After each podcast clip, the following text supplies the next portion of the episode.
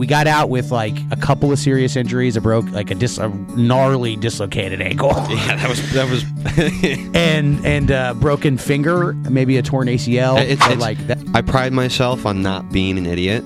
Yeah, and it's like one of those situations where like are we gonna make the same mistakes 3 years in a row? Yeah, like it's idea. Yeah. There is not an entrepreneur or a small business owner in the world who is a good idea away. What they need is ideas. I've done it once, and it was Preston Lacey from Jackass sitting and drinking alone at Kelly's for like 40 minutes. Yeah. I was like, he's drinking by himself for 40 minutes. I feel like this is an okay time to approach him. Yeah. This one has a lot of hair. This one has a normal amount of hair. It's Pat and Alex. This one was born in Raytown. This one lives in Raytown. They opened a store in the pandemic, and this is a show about it. Hustle and bustle. Hustle and bustle. Hustle and bustle. Here is the show.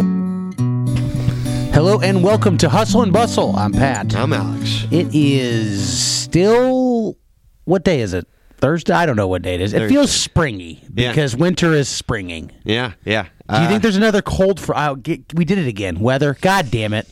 Sorry. It just feels right. I don't know why it comes off so naturally to do the weather. Yeah, it does. It just feels... I guess it's a projection of how much it affects me. Yeah, which I think is true. The older I get, the more affected I am by it. Yeah. And maybe just the less mentally healthy we all are as humans, the more affected we are by it, if that makes sense. Yeah, maybe. You know? We can dive right into it. That's one of my new obsessions is, like, humans and then, like, how we interact with the world and, like, our evolution. And, like, how shit like the weather and, like, the temperature and, like, what you eat and how you sleep affects if you're happy or sad or all that shit. Yeah. All of it, yeah. Well, we have slept a little bit now because we had Midnight Madness this weekend. Mm-hmm. I don't know about you, but Sunday I was just a melted puddle of atoms on a couch. Yeah. I couldn't do anything. If a war had started, I would have died that day. Yeah. I said, just... walk up the door and pray for the best that they skip us over because I'm not leaving the house. Yeah, I can't do it. Couldn't. It was. I'm learning drinking. Like hangovers are starting to get worse. Yep. Mm-hmm. But nothing compared to losing 3-4 hours of sleep. Oh my God! It feels like someone punches me in the head. Like, it was outrageous. Carolyn and I usually go to bed. We're asleep by 10, in bed by like 9:30. Yeah. And to make it to 2 o'clock, 3 o'clock, whenever I finally rolled into bed was rough. So we had Ryan and Megan staying with us because they have moved to Milwaukee, so they stayed with us. So after we got home from the Dome, Megan and Jen stayed up till 5 a.m. drinking. Dude, no way. I don't know how they're alive. I was afraid I was going to fall asleep on the way home. I was like, Carolyn, follow me. And just keep an eye on it. I now know how those three people died and froze to death outside the Chiefs game. I wouldn't even need extreme weather. Just stay up till 5 a.m. and you'd find me dead in an Adirondack chair the next morning. I may even be conscious. I'd be like, He looks alive, but everything inside of him looks dead. So anyways, we did it. It was a great event. We were just talking about how awful we felt, but realistically, it was by far the best Midnight Madness we've ever done. Yeah. If not, best event we've ever done. Agreed. I know, I'll just speak for myself. It was definitely the first event that we've thrown, whether it's at the store or a Midnight Madness or pop-ups that like I've been genuinely, I think, kind of proud of. I think not just because of the way it turned out, but how we did to prepare. And, it all came together in a way that was pretty close to what was in my head. Mm-hmm. And so it was, I don't know. It was nice to walk away from an event and to be physically tired, but not be like psychologically tormented. Right. The whole night, there were a couple moments where I got like maybe a little frustrated or maybe a little anxious, but I would say 85% of the time I was really happy. Yeah. So that made a big difference. how it turned out for everyone else, we're about to send out like a review to all the vendors to see. There's definitely a team or two that's not happy, right? There was an injury or two or a call or two, which that shit happens in every rugby tournament. Mm-hmm. There are definitely a few vendors that didn't do well and maybe were a little disappointed. Yeah. But there were enough that did well enough that we feel like there was money spent in that marketplace, at least off the base little knowledge that we have. Yeah. That so not everybody walked away skipping and whistling, but you know, when you have an event where at that point, how many stakeholders do you have? You have 30 vendors, then you have 8 teams, you got 2 referees, you're talking live musician, you're talking 50 people, 60, 70 people probably were involved. Yeah. Okay. That are like either were involved in the event in some shape or form, running it or vending it or performing at it or selling hamburgers at it or taking pictures, whatever. Mm-hmm. And I would venture to say over 70% of them walked away with a really positive experience. Yeah.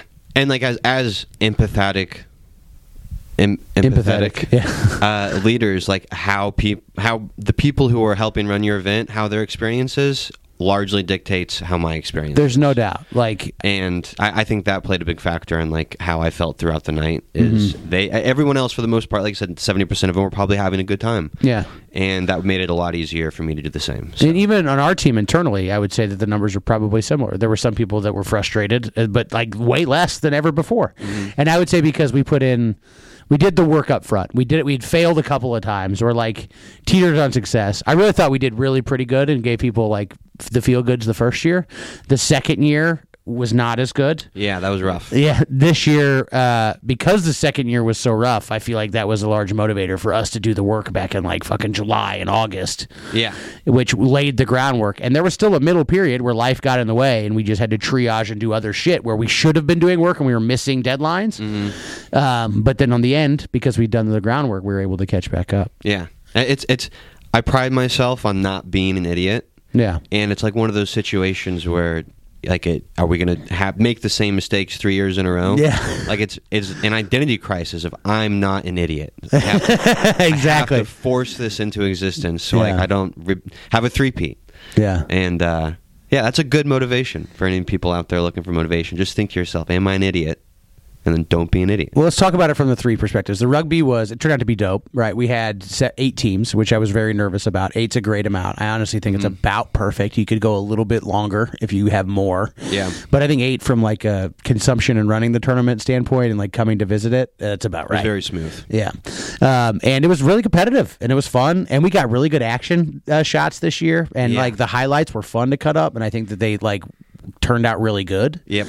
And so the rugby side was great. We got out with like a couple of serious injuries. A gnarly dislocated ankle. Yeah, that was and broken finger, maybe a torn ACL, but like that's pretty average for an 8-team rugby tournament, indoor or outdoor, right? Yeah. And indoor is pretty fucking dangerous, right? And so for sure. Yeah, every year we get out of there with like, you know, someone's head's exploded, you know, looking like Humpty Dumpty on the field, then I'm pretty happy. So from a rugby perspective, I feel like success. Would you agree? Agreed.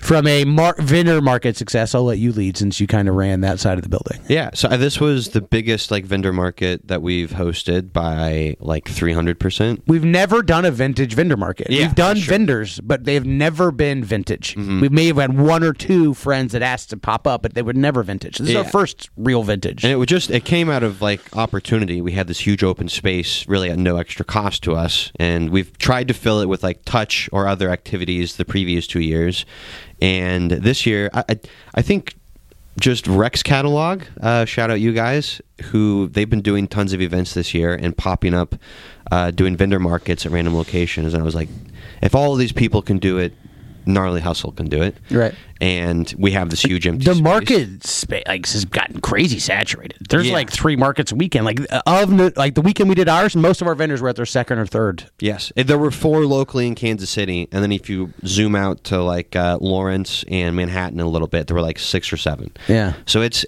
definitely, there's a lot to do if you're in the mood to shop some vintage. But anyway, so we had 28, 30 vendors ringed around a soccer field, and then in the middle we had there's like like party yard games. We had tetherball, which was a cool experience. That one is worth the hernia getting it in there. Yeah, yeah, it got a lot of use, which made me happy. Cornhole got a little bit of use. Spike ball got a little bit of use. It was nice to see people having fun in the middle of the market. And then at any given point when I was looking around, it definitely seemed that there was a good amount of people moving and shopping around the sides. Yeah. We've all been to, if you've popped up at any point in time, you have been, I would say, at the majority of your experiences, if you had to put them into like buckets of like, I made a lot of money, or it was mostly just the vendors shopping each other's shit, and you put it on that spectrum. Yeah. Most of them teeter towards it's the vendors shopping each other's shit. So we've all been to that. Yeah. And it, you know, at its worst, there were still vendors shopping each other's shit, but at its best, there was other outsiders coming and spending money. There's obviously people there at 8 o'clock to come to the vendor market. And so I didn't feel self-conscious about the amount of people in that room really at any point in the night. Maybe closer once the music started and it got closer towards the end, it started to get a little empty. And but you know, I there were just good improvements to be made for future events. But nothing that was like critically bad. Yeah, like it was a late event. If we're gonna do a vendor market, probably earlier in the day. Yeah, maybe even a few less bodies, bigger spaces. Right. As far as like vendors, just a few minor tweaks because I enjoy running these events. I enjoy bringing a bunch of people together and allowing them to have fun and make money. So if we can like dial in that formula and become the one pop-up that you want to be at, that would be really cool. I remember sitting in this room talking about podcasts, and we were talking about not wanting to do pop-ups because we have resisted them for a long time because there just wasn't enough ROI on your time. And I remember sitting here saying we're not in it for the community, like which is true and was true. Like I don't go to pop-ups because I want to meet other vintage vendors and talk to them, but there are a lot of people who are in it for that. You know what I mean? Yeah. And I'm not against that community, and I'm realizing now we need to lean into that community. Yep. And like we know something, I feel like, about building community, and so I'm just realizing there's an opportunity in that, especially as we pivot to having hopefully more of them in our store on a consignment basis. Yeah, it's definitely one of those things of it doesn't work, so you want to maybe pivot away from something else, but it may have just been that you sucked at doing it. It wasn't that it didn't work. It's just, that's true. I mean, we never had the inventory. Yeah. Well, we'll get back into that stuff here in a little bit because I've got it later on. But in live music, huge shout out to both Fight Dream and the Royal Chief. Yeah. And I could tell the residents in Royal Chief midweek when he was like, so we're playing during the games? Yeah, yeah. And, it turned out Fight Dream was the perfect kind of music for a rugby game, right? It's like background, raucous, chaotic. It was like, it just adds to the energy. Yeah, it was, someone mentioned it was like watching a bar fight that the band in the corner kept playing. Right. It was awesome. Yeah, it was cool. And the Royal Chief, I think, just like requires so much attention that like in order to fully appreciate his performance, you kind of got to be zoned into him. So it's hard. He wasn't background music, what I mean? That just I love the Royal Chief. It was awesome to see him perform. I've been a huge fan, and to have him perform, he still killed it too. He crushed it, and he was super gracious and kind, and willing to perform and wanting to come back, and like he's the man. So I just, if I could change things, I might add him perform in the bar, where he would have had a little bit more arrested attention. So because really, I didn't feel bad. Like he added vibes to the rugby. I just felt bad that people weren't giving their love back to him because they were watching the rugby, Yeah. If he was in a bar setting, he would have arrested everybody's attention. It would have been pretty cool. Totally. And like that's a skill in itself is curating, how do all the little pieces add up together to one big product? 100%. And, we were really nervous about how the music was going to turn out. Yeah, and it sounded good in the building. Yeah, it wasn't going to be too loud, too quiet. Will the refs be able to, dictate the game? Will people be able to focus on one thing or the other? And it turned out really, really cool. It's just with minor tweaks of making sure that you've got the right performances and acts that supplement the rugby, because that's what it's there for, instead of vice versa, kind of. And it's like just weird enough, this tournament. Like it was just weird enough to be like, okay. Like this, it wasn't like a youth soccer tournament and then there was a vintage market next to it. Because it is weird. Like there's not a live band on top of this full contact crazy rugby. You know what I mean? Like it was just weird enough to where, anyways, it got It was cool. If you weren't there, you have FOMO for sure. Yeah, and I feel like we got the reward for us. You know, last year it felt like it was a negative, you know, maybe a net loss. Yeah. This year it feels like a net gain. Yeah. So, anyways, that's that. The next event we're going to be running is going to be a house party here. Our second vintage market here, Sunday, March 24th. We are going to basically empty our racks and fill them up with the dope-ass vendors like you would have seen at Gnarly Market. Or, I mean, at Midnight Madness if you were there. So we're going to do that Sunday, March 24th. We will get you more details on that, but that's going to be our next event. And we're going to do a potluck on the back end of it. So one of the things that I think we did well at the beginning, even though it didn't give us an ROI, was build community through potlucks here, and we had a lot of fun. Mm-hmm. And I think we need to bring that back. And so, you know, on the back end of these pop-ups, we will just make them potlucks. So the same kind of thing that we always did, games, you know, themes, like a party with your friends, invite the people that were at the potluck or at the market to stick around. Mm-hmm. I think we can build community that way. So we're going to try to do it and have some fucking fun because we haven't done one in a long time. So March 24th, we're doing that. Around the water cooler. The Grammys. Did you see them? Did you watch them? Did you know they happened? Didn't know they happened. Was that the... That was the Will Smith show, right? Or which one was that? I think that was the Oscars. Oscars? So Oscars is movies. Okay. And then we had the Golden Globes. That's like everything. And then TV is Emmys. And that's already happened. So Grammys was music. So that just happened. What's a Tony? Tony is... Broadway. Yes. And EGOT is if you win an Emmy, a Grammy, an Oscar, and a Tony. So if you win all four, you're an EGOT. Only reason I know that is from an episode of 30 Rock where... Oh, fuck. I forgot the comedian's name. Anyway, I was trying to get an EGOT. And I was like, what the hell is an EGOT? Now I know. All right. I'll just give you the highlights of the Grammys. Joni Mitchell performed at 80, live performance. She had like a brain aneurysm 5 years ago. It was wild. So that's one of the things people were talking about, that she performed at 80. And it was her first ever Grammy performance. So that was pretty cool. And then Taylor Swift won her 13th Grammy. She won a whole bunch of Grammys. And it was kind of awkward. Like, it was like... I'm a huge Taylor Swift fan, but she like promoted her album immediately. It was weird, and everybody was talking about how weird it was. So this is her 13th? Her 13th, which is her lucky number, which she said on the mic. It was like a 13-year-old girl was receiving an award. It felt weird. And I just feel like we're reaching an oversaturation point. I know that it's already happening. The right is turned against Taylor. There's all these crazy things. Has that crossed your radar? Yeah. I mean, the end line, it's this weekend. You can see it. Yeah. As soon as football, we need to not hear about Taylor or Travis come Monday for a little while. Yeah, because the NFL's been the number one, like, you know, talk about, as far as no one's talking about her era tour. It's all about her in relationship to Travis and the NFL. Yeah. So as soon as they stop, I think the Taylor will dip. Yeah, we just need to hit the off-season cycle. Yeah. And then we'll be fine. Miley Cyrus won her first ever Grammy. And Jay-Z had a weird rant where he basically, they gave him like a Lifetime Achievement Award, but he mostly yelled at them for getting most of their awards wrong, including the fact that Beyonce's never won like Album of the Year. Yeah, she had a big tour this year too. So really just threw a lot of shade at the Grammys, and basically, I don't know when black people are going to stop supporting shows like this. Hasn't that been every year? I feel like that's the same talk, though. Yeah. It's like there's a black artist that gets snubbed, and I don't know. I will say this. I like award shows. I love award shows, probably inordinately so. And I know they're going away. They're dying like indoor malls, and I'm going to soak up every last fart inside of both of them that I can enjoy. But the Grammys, less dead. Because the other's way more dead. Because, like, nobody watches TV really anymore. But everyone listens to music still. Yeah, that's true. I enjoy being judged. I love it when other people are judged. Like, I love winners and losers. And I love the drama that it creates. So I don't think people, like, who the fuck decides on the awards, right? Mm-hmm. It's just like I think that's the big thing. The Academy, they vote. Everybody kept, you know, thanking the Academy, and I was like, this is weird. Yeah, weird. So I think that's the issue.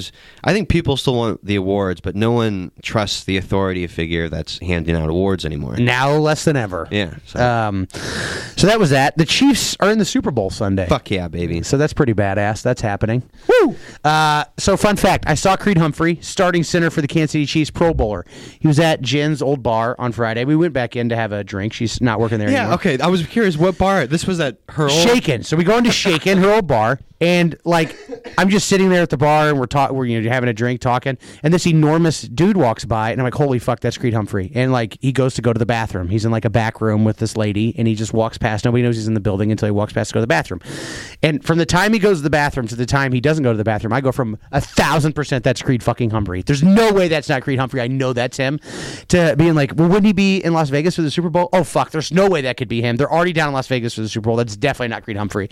And like, I'm having this conversation out loud with Jen and like a bartender. And then the bartender's like, well, I'm going to ask him. Do you want me to ask him? I'm like, nope. I know it's not him. And now I'm going to be embarrassed if you ask him. Don't ask him. This is all the time it takes him to pee. And then he comes out. The bartender's like, you know, you look a lot like Creed Humphrey's. Like, yeah, I get that. And then he just walks to the back room. Slide. So we are like, oh, yeah, man, that's just a Creed Humphrey lookalike. Then we leave, and the other bartender was there. She texts us at the end, oh, no, I tabbed him out. That is indeed him. That was the guy you thought it was. That's awesome. So it's awesome. Yeah, which I wouldn't have bothered him. Like, when I see a celebrity in public, especially a chief in Kansas City, like, I'm not going up to say hi. Yeah. Like, it's very rare. I've done it once, and it was Preston Lacey from Jackass sitting and drinking alone at Kelly's for like 40 minutes. Yeah. I was like, he's drinking by himself for 40 minutes. I feel like this is an okay time to approach him. Yeah, that's a great time to approach him. So that's the only time I've ever done it. I guess when I was a kid, I did it at an airport with Anderson Kids Cooper. Fun. Yeah, exactly. But like, I would have left him alone entirely. But now, I feel like he feels like he... Yeah. Now I just feel weird. Anyways, so that was my sliding doors moment with Super Bowl champion Kansas City Chief as they go into the game. That's pretty cool. Yeah. Also, it's another reminder that we won't be our peak coolness until we have a private area that Chiefs can come into. Yeah. Because you're not going to a bar that, like, there's not a room in the back you can hide out in. Yeah. For the same reason he said, yeah, I'm Creed Humphrey, you know. I think that there's safe to say that it's going to take a while to where we would reach a point where if a chief came in with a lady friend and asked for a private room, I wouldn't just kick everybody out. Yeah, that's true. You know what I mean? Like, the amount of people in the bar would have to represent a dollar amount to me that's high enough to where I wouldn't do that. And I think we're a ways away from that. Yeah. So, you hear that? The whole bar could be yours, Chiefs. Also, in around the water cooler, Apple glasses, or what do you call them? Apple Vision Pro. Apple Vision Pro. Yeah. So if you got a $3,700, that's burning a hole in your pocket. So you've seen the videos now. I've seen them of like the guy at the park bench typing on his invisible keyboard. Have you seen the videos of people doing it while they're driving Teslas? I haven't. I don't know if those are bits yet or if they're real, but I'm sure it's happening. I've seen videos. So the videos are either bits and being made that way, or they're AI generated, or they're real. But I saw a press release or like some kind of headline that was like a government agency urging people to not use or something. You know, there was like a headline attached to it that people are actually doing this. Dude, it's... Yeah, that part's terrifying. But I mean, that's the whole point of the self-driving revolution, is so you can not drive while you're driving. Sure. But we're not there yet. Yeah, we ain't there yet. The only video I've seen that's really cool is this dude. He like integrated it to his whole house. So like, he walked into his living room, and like one wall was just the NBA game, and then he had a browser with like his draft or his fantasy leagues stuff. And then on the other wall, he just had like his social media. So it looked like his living room, but each wall was a different program. Okay. And then like in his fridge, he had a whiteboard with like the to-dos and grocery lists, and then like a little screen of like how to make the recipe. And then he walked into his bathroom, and it had like... It was demonstrating how like it keeps spatial awareness and knows like where the things are in the real world. It was pretty cool. All right, and then the other video I saw was a lady. She put them on in her kitchen, and she was doing some kind of VR experience, and she immediately starts sprinting, and she sprints into her microwave and shatters them. Oh, yeah. From a foot away, she just sprints into her microwave and shatters them. Like, it'll be like the Wii before they had the bracelets. Or how many people are going to... There's going to be an amount of tragic deaths from the Apple Vision Pro. How many are going to be acceptable? How many until it's an outrage? Legally, I bet they already know. Yeah. Someone crunched the numbers. Yeah. Yeah. No, it's cool. It's It's all right, neat. So there's another thing we talked about, which is the, what are these? The Ray-Bans, the Meta glasses. So I saw these in the wild like a couple weekends ago. Okay. I was at a rugby thing, and a guy I know, he wears them for like coaching shit. So like you just press a button, a light turns on, and it starts recording and saving it to a cloud, and then you go and download it. It comes to your phone, is basically how it works. It goes to a cloud, and then you can download it to your phone from an app. Okay. So you can record. Now, it has a light, so that's its safety feature that says I'm recording. So you can record at any given time. You can, while you're walking around, you basically have a body camera. And they don't look ridiculous. Yeah. They look like Ray-Bans with little lenses on them, but they're not crazy ridiculous. Like a little thicker on the band, but that's it. You don't exactly. So I think this is, once these two things meet, that's when AR has arrived and will take over. So if you've been following the AR, because the Apple Vision Pros are outrageous and they're heavy, and people can reportedly only wear them for 30 minutes without getting nauseous. If you we were familiar with Google Glass.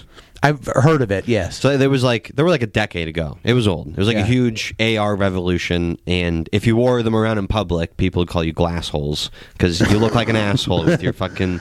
But it was a pair of glasses and then one little AR screen that would augment pictures over what you're looking through. Yeah. They still looked incredibly ridiculous, and like they have to be like. I think like doctors used them and mechanics, but they had to be specifically programmed for the exact case you were using it for. But it was like they were way ahead of their time, and now a bunch of people are like bringing it back. Like, well, I bet you all feel ridiculous for calling all these people glass holes now. Yeah, no, you still look like an idiot. Yeah, you still look like an idiot. It hasn't changed, but it's getting there. And the downside, the Apple Vision Pro, this doesn't seem to be a downside, though it probably is. But like the way that it's marketed right now, an Apple Vision Pro is a way for you to intake media, not necessarily a way to capture media or for, you know what I'm saying? But I'm sure that there's ways for it to, it's sucking data off of you probably. Well, you have to scan your whole face. Oh, just to even get involved. Just to even use it. Because they make a little character for you that looks just like you. The scary part about the Google Glass is like, you have an Alexa attached to your face, right? Like Alexa's, like they can hear you, they can watch you. You've seen the pictures or the videos of baby monitors being hacked by people in Russia, and there's someone in like Turkmenistan talking to your child in your living room in Colorado. You're now walking around with that on your face. Yeah. So like they say that like, you know, if you watch Enemy of the State, that like you're supposed to cover your cameras because they could be recording and watching all the time. And now we're gonna put that on our face and just walk around all the time with it. That's the terrifying.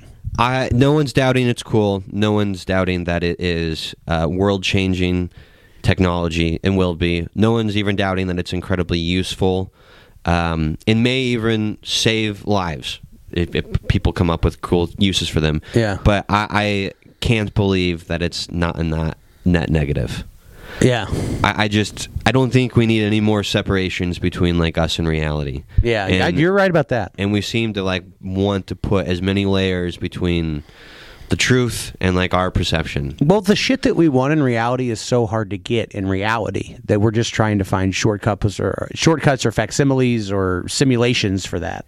Yeah. That's what we're doing. And it's like that's what we're doing in everything. There's this I mentioned at the start of the podcast, there's this dude I've been listening to a lot. He's doing his rounds, so he must be dropping a book, but he's a human evolution biologist, and his whole like niche is studying human evolution and how to apply it to modern day society. And like his number one like, you know, hook to get you interested is chairs. He's like, never before, first of all, chairs are a relatively, as far as human history, new invention. Like the last 5,000 years did people have chairs? And even there was like king or thrones. But anyway, never before have humans been more comfortable. We can sit and relax. We've never been more comfortable to sit in chairs. Yeah. And there's also never been so higher that's a net. So you're saying a chair might have been a net negative? But there's never been higher rates of back pain. Never in human history have just people have chronic back pain. Yeah. And he's saying it's because this comfort, you know, you don't have to use the 1,000 tiny little micro adjustments to keep yourself upright. You know, in the past, if you were sitting to eat, you would squat. or sit on a bench that didn't have a recliner or lumbar support or neck support. You know, so your muscles had to keep yourself upright. Yeah, so this added comfort has actually made us unhealthier. And I don't know in what way specifically, but I think this Vision Pro is going to be the same thing. It will be more useful. It will be super cool. It will be dopamine injection of drugs. You know, it'll be amazing. But I think it will make you unhealthy. Every negative outcome times 1,000 is just going to be steroids in that. Yeah. People are just going to lay there and have dopamine literally drip into them and not have to move or touch or charge. You know what I mean? Like, as long as it's charged, and then like they'll be good. If the technology ever comes and they combine the two, like that's when shit gets real crazy. Like if I'm wearing Google Vision, but it looks just like a pair of glasses, you know, like I can just put filters on anybody.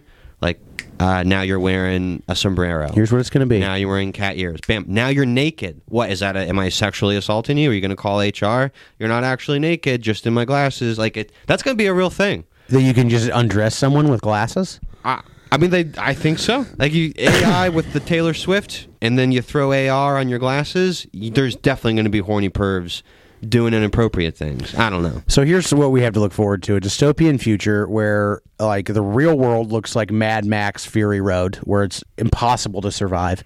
Bunch of electric cars, though. And the people that are happy actually are the Matrix, where they're just plugged in some, like, shanty shithole, like, gas station bathroom into a simulation.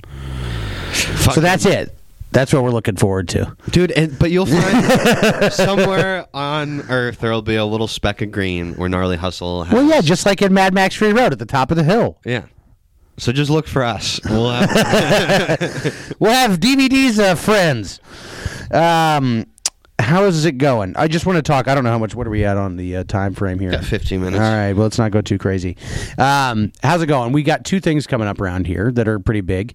One is seasonal. We're still figuring out our hours, but I think we're figuring out they may be seasonal. And we, for the first time ever, went off Sundays this winter, which has been a godsend. Yep. And we're going to go back to Sundays, because the reason we went off Sundays is because it was one of our worst days when we weren't at the River Market. When we're at the River Market, it's absolutely our best day.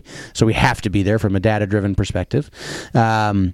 So we'll start that back up here in April. So that's just like a big change to wrap your head around. Yeah. You know?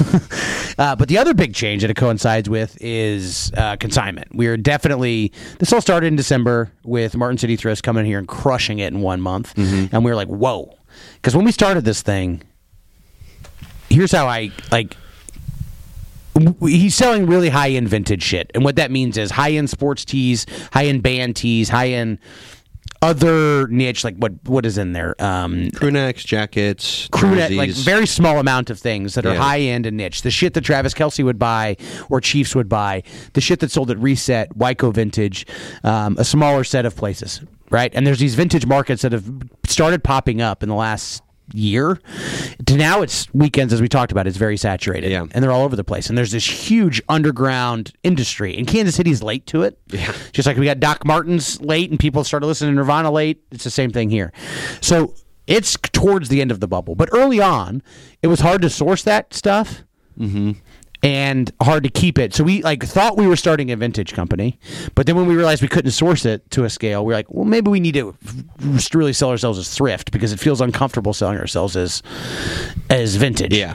Now we have got them in here, and we're going to dive into the vintage. We're going to try to take advantage of it. It makes a lot of sense for us.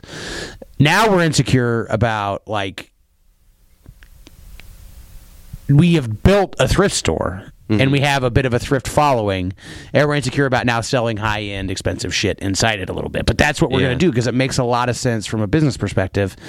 We're just a little late to the game, and we were certainly cornered in the beginning. Like cash flow. 100%. Cash flow is really the big determiner of, the inventory you can acquire and the quantity of it. Yeah. And then throw in a little bit of luck and time. Yeah. But it's mostly how much cash do you have on hand.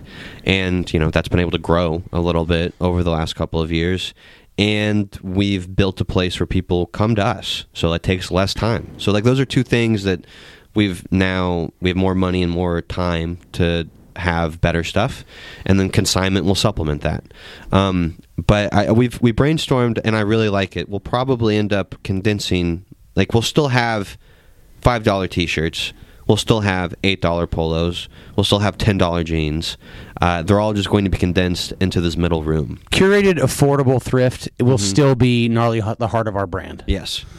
But we're also going to have, in the main room, when you first walk into the store, a lot more consignment. Like, yeah. We probably have over 200 pieces. We've probably close to 300 pieces, if we counted them right now, of vintage consignment. That's going to explode to double that here tomorrow. Mm-hmm. And then in the next month or 6 weeks, we're probably looking to triple or quadruple that. Yeah. So triple that really is what we're looking at. So that's if you do that, that's, you're looking at, a couple thousand pieces of really true vintage in your store at any given time, which puts us right at the top of anybody's inventory in all of Kansas City. Yeah. You'll still be able to dress head to toe for $35, but then if you want to spend $35 on one t-shirt, you can do that. You just have options now. Yeah. And, yeah. So you kind of avoided that marketplace, that level, for a bunch of reasons, and we would inevitably sell clothes. Like, there's a place called what's the place over in Independence? The Market Square, Merchant Square, the Garment District. All right, so they're like Brass Armadillo. You probably know what it is at this point. It's an old Dick's Sporting Goods. It's been converted into one of these giant antique malls where they sell off space and people rent a space, and there's a million different people in a tiny area. Mm-hmm. Well, they have cordoned off part of that, and they're doing a vintage market called the Garment District. And they were doing this several months ago towards the end of the fall, and we had some really nice pieces, and they came in. I mean, they probably spent $1,500 here in a matter of a couple of months, because they were getting ready to open their Garment District and they needed pieces. So they'd come in here and buy a shirt for $24, which at the time was a stretch for us, and they'll go there and they'll resell it for $60, $70, $80. And then, we were doing that forever because we didn't know. Part of the equation was we didn't know if we could sell that high-end shit in Kansas City, or in Raytown. Yep. Could we sell a shirt for $80 in Raytown? Can we sell a puffer coat for $120 in Raytown? It felt dirty and wrong even asking that. Yeah. But what Jackson proved in December is that you fucking can. Yeah, absolutely. And that kids will drive to Raytown to buy that shit, because right now, if you live in Lee Summit, you have to drive to Westport. Yeah. So anyways, we've just realized that there's a market there. We need to take advantage of it. And not that we're foolish. In the last 3 years, we took it us to get to this point to be able to be in a position to take advantage of it. Yeah. But now we're going to get on that, climb that vintage rocket ship, and it may have already peaked a little bit, but we're going to use it to generate some fucking cash and build some brand. Yep. That's pretty much the game plan. Yeah. And the previous 2 years, I would say I'd be self-conscious about foot traffic. Like I mentioned, like, I only have a good time with the people working for me and running our events are also having a good time. It sucks to run consignment and people not make money, which was our experience. Granted, we've done consignment here, just not vintage consignment. Yeah. And I feel confident enough now, like, in our store and in our brand, that it draws people and the right people, that, like, you should have opportunities to make money. And I think I'm also swallowing this pill of, like, having now been in the game for about 3 years, like, if, let's say, our whole store was 20 consigners, no matter what we did, half of them would probably fold, like, in the first 6 months. Mm-hmm. And, like, it's hard to make a lot of money consistently selling vintage. And a lot of people who start it probably start it quickly and catch fire quickly, but... Yeah, I'm just confident. I know that fact, that there's only a few people that are going to start and still be continuing in a major way this time next year. It's like podcasts, in my opinion. I think it's a similar burn rate, like to where podcasts were maybe even a year or two ago. There's never been more people buying and reselling vintage or clothes than there are now. Yeah. I don't think there ever will be more than there is now, right? Like, I think we're at the peak of it. Mm-hmm. And... yeah, people pick. You can do something cool with it. Yeah, and the returns are a lot easier in selling clothes than they are in the podcasting. Yeah, but it's a fucking grind. It's a lot harder grind than it is podcasting, for sure. But everybody looks at it and says, "Oh, I can do that. That'll be fun. I like to thrift. Jump in." And you hate thrifting Like you don't hate it. Like I still like shopping, but you remember everything. You like doing more. Yeah, exactly. Yeah. Every time you turn something into work that you love, you love it less. Period. Yeah. That's the way that it works, and I've got a lot of experience. And it's been hopefully there's a phrase that someone smart will come out that describes this, but it's been TikTokified. Like, how many people, there's got to be data of, like, in the last 3 years started a vending machine business. Right. Purely because they saw, you can make $10,000 a month with this vending machine. Yes. Side hustle. Yeah. And it's just like, it's so far from the truth of reality of how things actually work. Yeah. And so I think vintage clothing, you know, and we probably fell into that a little bit too. I know. Yeah. I did. I mean, it was China was what we first started selling. Yeah. It was like, you can make money. I just saw someone online doing it. You know, He can do it. So yeah, I don't know. That was it's more than that. It takes a lot of time, effort, and money to get not shitty at something, and then you have to discover like, I'm not good. I'm just no longer bad at this, and then it takes a lot more time to get good and. I don't know. I feel less guilty about other people experiencing that now. Yeah, that's true. Yeah, like it just does take time to be a success. So it's not, if we run a market, it's not our fault that you didn't make money. Yeah. You know what I mean? Well, like when we went to markets and didn't make money, it wasn't the market's fault necessarily that we didn't make money. Now, sometimes it's just a shitty market. Yeah. Sometimes the market doesn't market. Yeah. But I mean, this was the first, like Midnight Madness was the first one that like we threw some money at marketing. And I think we made some pretty clever and creative reels that got your attention, that broke through the monotony of vending marketing, and you know I felt proud of that. And so that's it was as long as we do that, as long as we have something that we can be proud in, it helps alleviate the anxiety of your success. Yeah, that's true. Speaking, I just have to celebrate this real quick. We now have permits and a stamped approved plan, blueprints to start on a bathroom. So just to get to this point should have cost us between $6,000 and $9,000. We got to it at $1,000. And 13 months. Which is a fucking microcosm of our entire experience. Yeah. So, you know, that's why, could we have gotten here faster with $1,000? Yes. But lesson learned, right? Yep. Cash is king, baby. Yeah, exactly. So that's fucking building a business, man. And that's the wildest thing. I literally said that too. PR7s, the company came to town. I worked with them a couple weekends ago, and I used to work with them like 3 or 4 years ago. Mm-hmm. And like really at the front end of us starting this business. And I left there, not in a bad way, in a pretty good way, but I left with bad taste in my mouth, and it wasn't what I wanted it to be. And ultimately, I just had to leave. Yeah. And I think it was probably my lack of gratitude being in there. But I just, you know, speaking to him, my former like manager and a guy who I always had a great relationship with before, after, during, like just the amount of humility I've learned. Mm. You know what I mean? Like, and I see it in so many other people, like people that we're close to that are like, give us ideas and get pissed off we don't put them into play because they seem like no-brainer fucking ideas. Yeah. There is not an entrepreneur or a small business owner in the world who is a good idea away. Who what they need is ideas. You know what I mean? Yeah, no one's. Yeah, that's exactly it. I got ideas flowing out of me in every orifice, and I can't stop it. It's only the ones that you strangle into action for so long.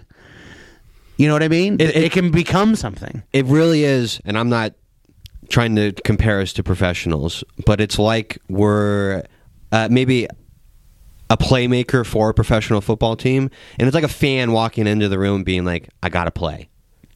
Yeah. You know, like we get it, there's ideas, and it isn't to say that there isn't a spark of genius to that idea. Yeah. But you also have to understand that the odds of that being the idea that we needed, and also it blows your, because people come in here and do it all the time, which I love, because what it means is they walk in and think this is the coolest building ever, this coolest business ever. I want to add value to it. I want to like give you an idea that you run with. They want to take some kind of ownership in it. So it's the ultimate compliment.